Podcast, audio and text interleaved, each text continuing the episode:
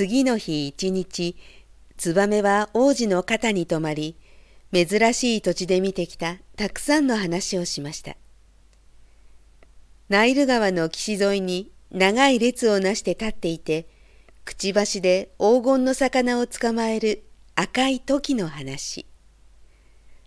世界と同じくらい古くからあり、砂漠の中に住んでいて何でも知っているスフィンクスの話。琥珀のロザリオを手にしてラクダの傍らをゆっくり歩く貿易商人の話。黒炭のように黒い肌をしており大きな水晶を崇拝している月の山の王の話。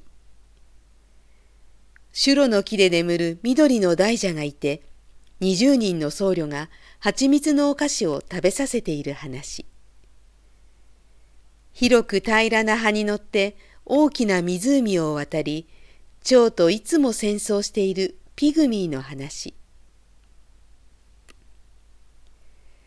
かわいい小さなツバメさん、王子は言いました。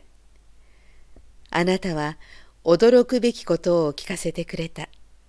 しかし、苦しみを受けている人々の話ほど驚くべきことはない。どしがたい悲しみ以上に解きがたい謎はないのだ。小さなツバメさん、町へ行っておくれ。そしてあなたの見たものを私に教えておくれ。ツバメはその大きな町の上を飛び回り、金持ちが美しい家で幸せに暮らす一方で、小じがその家の門の前に座っているのを見ました。暗い路地に入っていき、物憂げに黒い道を眺めている空腹な子供たちの青白い顔を見ました。橋の通りの下で小さな少年が二人互いに抱き合って横になり温め合っていました。お腹が空いたよ、と二人は口にしていましたが、ここでは横になってはいかん、と夜景が叫び、二人は雨の中へとさまよい出ました。それからツバメは王子のところへ戻って見てきたことを話しました。私の体は純金で覆われていると王子は言いました。それを一枚一枚剥がして貧しい人にあげなさい。生きている人は金があれば幸福になれるといつも考えているのだ。ツバメは純金を一枚一枚剥がしていき、とうとう幸福の王子は完全に輝きを失い、灰色になってしまいました。ツバメが純金を一枚一枚貧しい人に送ると、子供たちの顔は赤みを取り戻し、笑い声を上げ、通りで遊ぶのでした。パンが食べられるんだと大声で言いました。やがて雪が降ってきました。その後に霜が降りました。通りは銀でできたようになり、大層光り輝いておりました。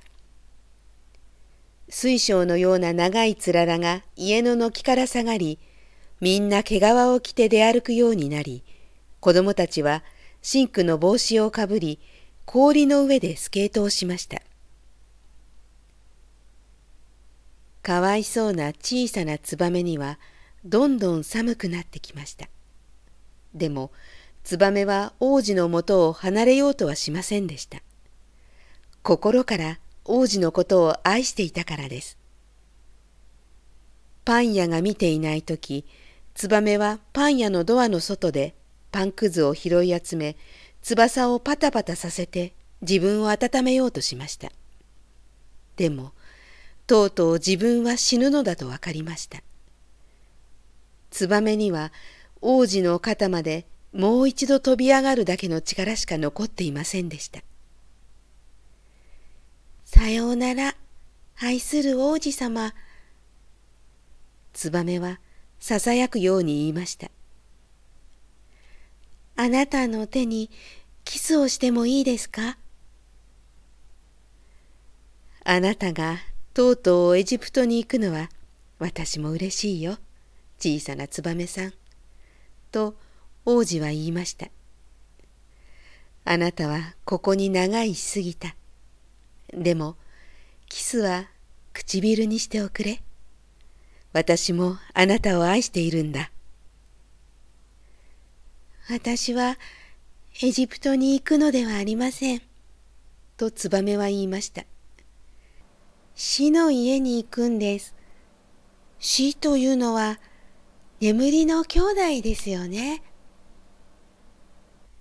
そしてツバメは幸福の王子の唇にキスをして死んで彼の足元に落ちていきました。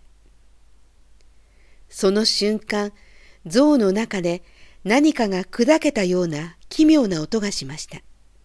それは鉛の心臓がちょうど二つに割れた音なのでした。ひどく寒い日でしたから。次の日の朝早く、市長が市会議員たちと一緒に象の下の広場を歩いておりました。柱を通り過ぎるとき、市長が象を見上げました。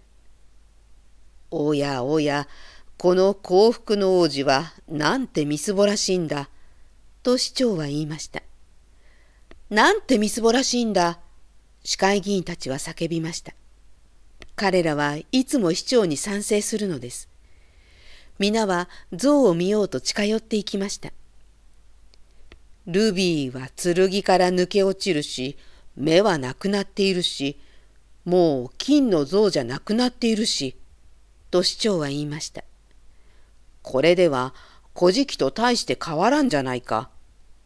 古事記と大して変わらんじゃないか。と市会議員たちが言いました。それに死んだ鳥なんかが足元にいる。市長は続けました。我々は実際、鳥類はここで死ぬことあたわずという布告を出さねばならんな。そこで書記がその提案を書き留めました。そこで彼らは幸福の王子の像を下ろしました。もう美しくないから役にも立たないわけだ。大学の芸術の教授が言いました。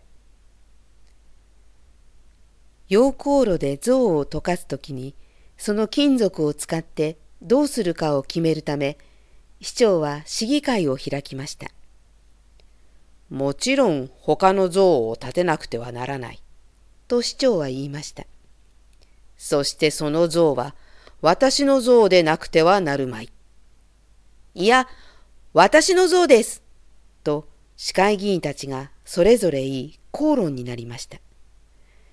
私が彼らの噂を最後に聞いた時もまだ口論していました。おかしいな鋳造所の労働者の監督が言いました。この壊れた鉛の心臓は溶鉱炉では溶けないぞ。捨てなくちゃならんな。心臓はゴミために捨てられました。そこには死んだツバメも横たわっていたのです。神様が天使たちの一人に町の中で最も尊いものを二つ持ってきなさい。とおっしゃいました。その天使は神様のところに鉛の心臓と死んだ鳥を持って行きました。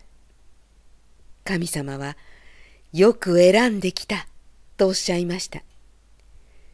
天国の庭園でこの小さな鳥は永遠に歌い、黄金の都でこの幸福の王子は私を賛美するだろう。